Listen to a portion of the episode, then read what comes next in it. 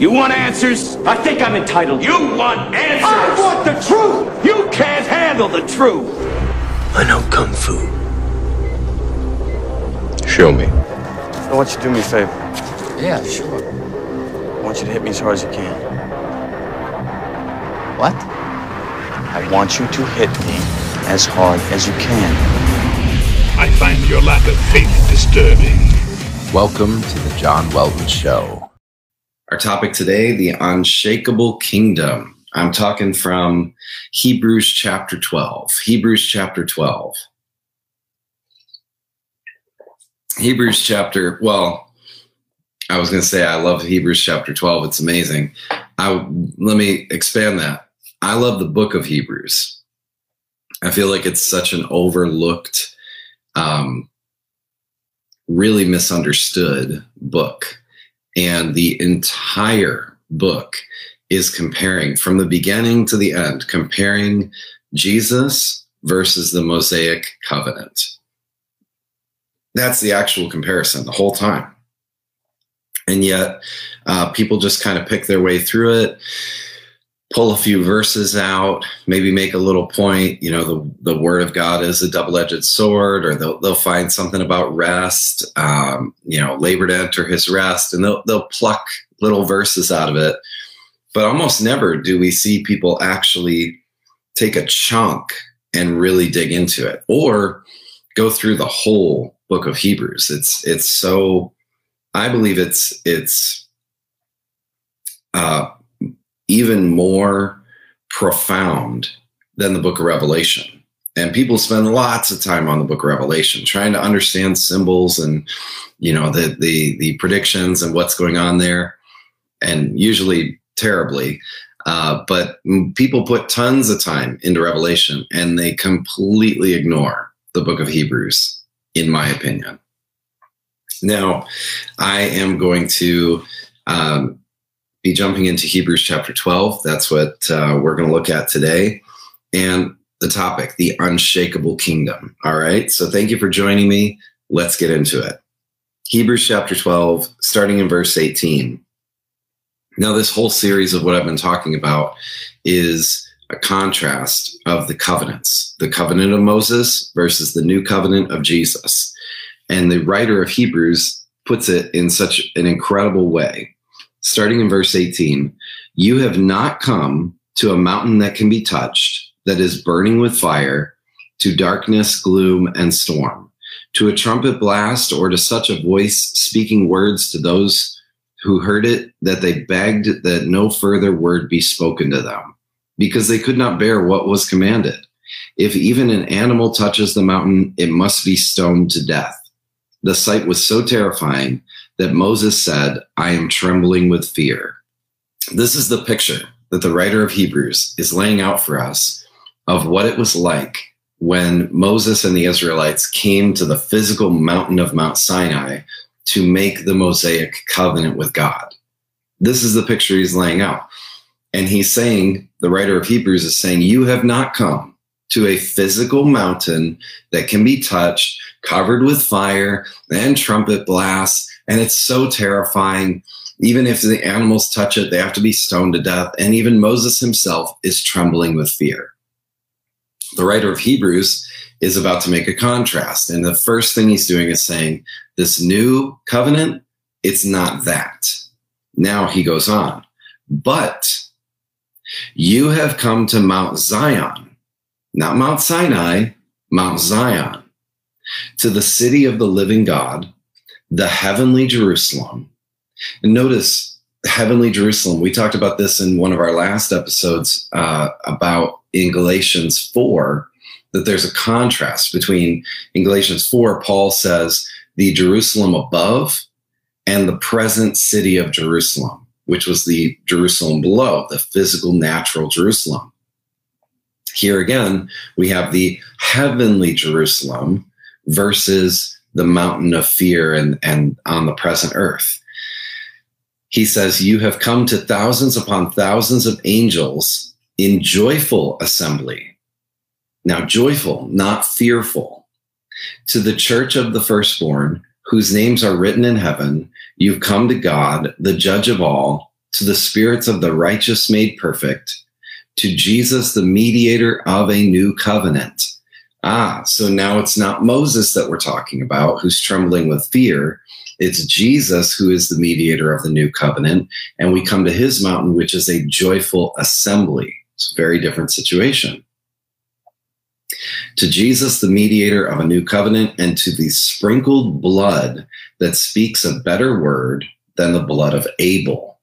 Now, the blood of Abel, if you remember, he's killed by his brother Cain, and it says in Genesis that his blood cried out from the ground, that God heard his blood crying out from the ground. His word spoke a word of condemnation, a word of, I have been murdered, there's been unrighteousness, injustice has taken place. It is a word of judgment and condemnation. That is the blood of Abel. It says that Jesus' blood speaks a better word than the blood of Abel. Now, what would Jesus' blood speak? It would speak the word forgiveness. That's what Jesus' blood is actually speaking, in contrast to the blood of Abel, which is speaking injustice, violation, condemnation, victimhood. It's a completely different word that the blood of Jesus speaks, forgiveness. See to it that you do not refuse him when him who speaks. If they did not escape when they refused him who warned them on earth, how much less will we if we turn away from him who warns us from heaven? At that time, his voice shook the earth. But now he has promised, once more, I will shake not only the earth, but also the heavens. All right, so pausing here for a second. At that time, speaking of at Mount Sinai, in Exodus chapter 20, when God spoke, his voice shook the earth. That's the first part. Then he says, but once more, now he's promised, once more, I will shake not only the earth, but also the heavens. The words once more indicate the removing of what can be shaken, that is, created things, so that what cannot be shaken may remain. This is where people get confused so often. And we hear modern preachers pick up this thing and they say, right now, if you look on CNN, you look at our politics, you look at the stock market, you look at the economy, you look at the wars, you look at the earthquakes, you look at the whatever. And they point to something in the modern day, in the moment, and they say, everything that can be shaken is being shaken, and only the kingdom is going to remain. Ah. That's not what this passage is saying. This passage is saying once more, not continually every time you read the newspaper and hear of crazy news 2,000 years from now. He's saying once more, everything will be shaken. And the only thing that remains is that which it cannot be shaken, which is the kingdom. The kingdom and the new covenant are the two unshakable things that remain. And he's saying, heaven and earth, I will shake not only the earth, but also the heavens. Now, earth and heaven, and I'm not going to go down this rabbit trail today. It's a whole nother topic for another day. But heaven and earth, or earth and heaven, in the New Testament, in the first century, 2,000 years ago, the Jewish people understood when you said earth and heaven, you are referring to the temple. This was consistently understood in their culture. And they had, even as you read in the book of Revelation, it talks about the earth and the heavens and the sea. See, when you walked into the tabernacle or the temple, the first place you would come to is the bronze laver, which is a big bowl of water. And that was called the sea. Then you'd walk into an inner court that had a dirt floor, and it represented the earth. And then you walked into the Holy of Holies, which was the inner chamber, and that represented heaven. And it had the Ark of the Covenant, and the walls had all the cherubim sewn into it. So you had these three stages of walking into, and it was the sea, the earth, and the heavens. So the common term was heavens and earth. So when you read in Matthew 24, and Jesus is predicting the 70 AD destruction of Jerusalem and destruction of the temple by the Roman armies, and he says this will happen within one generation. He says it in 30 AD, and it happens at 70 AD, 40 years later, which is one generation. And he says, the heavens and the earth will be shaken. That's what he's talking about when he talks about heaven and earth will pass away. This is in Matthew 5. I guess I'm going down the rabbit trail because we're already here. But in Matthew chapter 5, he talks about not one jot or tittle of the law, which is not one period or comma of the law will pass away unless heaven and earth passes away. Now, if we don't understand the metaphor of heaven and earth, then we're going to be stuck in a paradigm that says not one comma of the law has passed away. Now, either you're still under 100% of the law, which means no shellfish, no bacon, you better observe the Sabbath, no mixed blend clothing. You're under 100% of the old covenant law, or heaven and earth passed away. And if you read that passage like a modern, unaware, Western believer 2,000 years later, you think, well, heaven and earth hasn't passed away. I'm still here. Well, then you're under 100% of the law. You are stuck under 100% of the law, or heaven and earth passed away.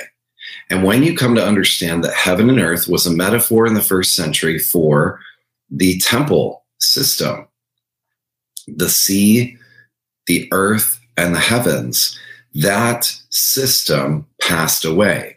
So what the writer of Hebrews in this passage we're reading says is, once more, heaven and earth will be shaken, and what cannot be shaken will remain.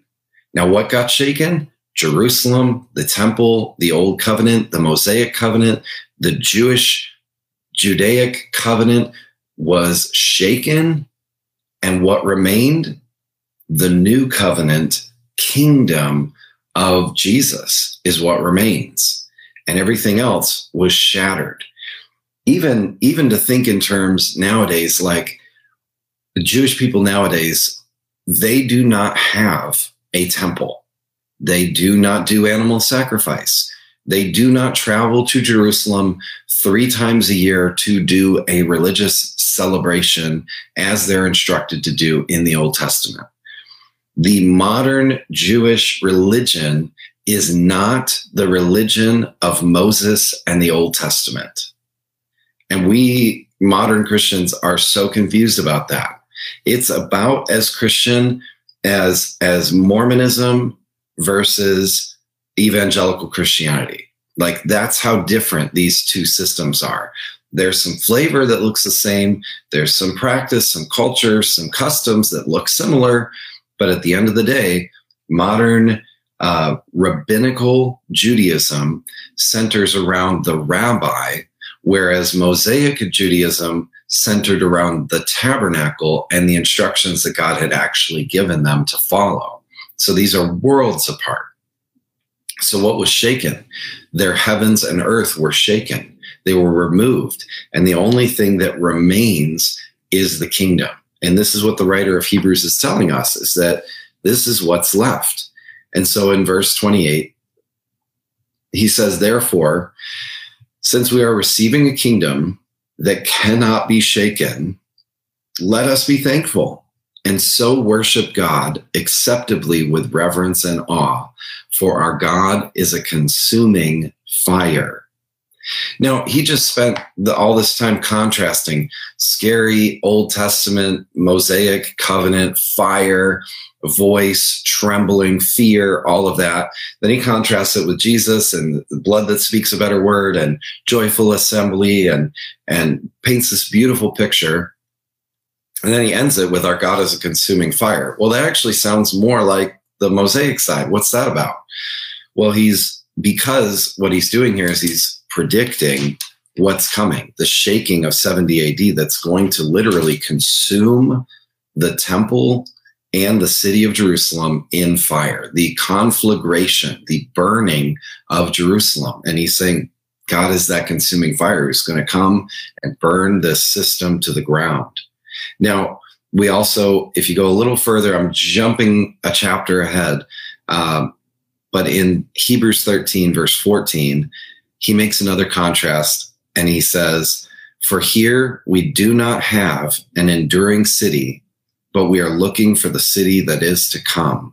And again, we have that contrast between the heavenly Jerusalem, the Jerusalem above, and the Jerusalem below, the present city of Jerusalem. And we looked at that over in Galatians 4 the other day.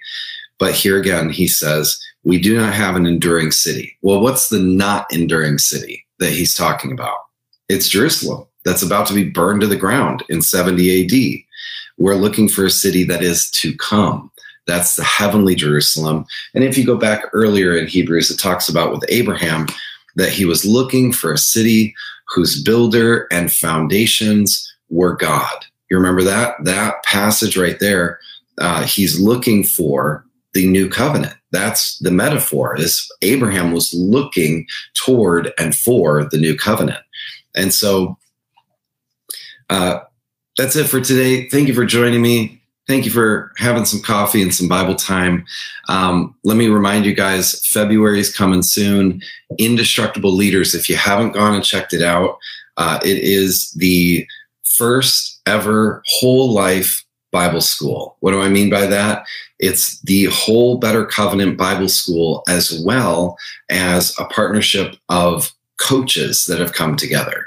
And so there's a fitness coach, there's a finance coach, there's an emotional fortitude coach, and I am your faith coach. And so this program is coming in February. We'd love to have you come check it out. Go to indestructibleleaders.com.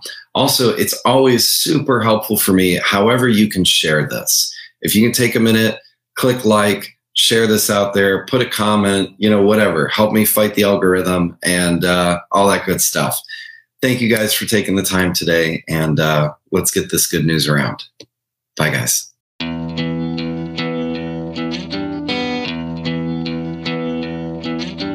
Truth be told, I'm not the man I once was.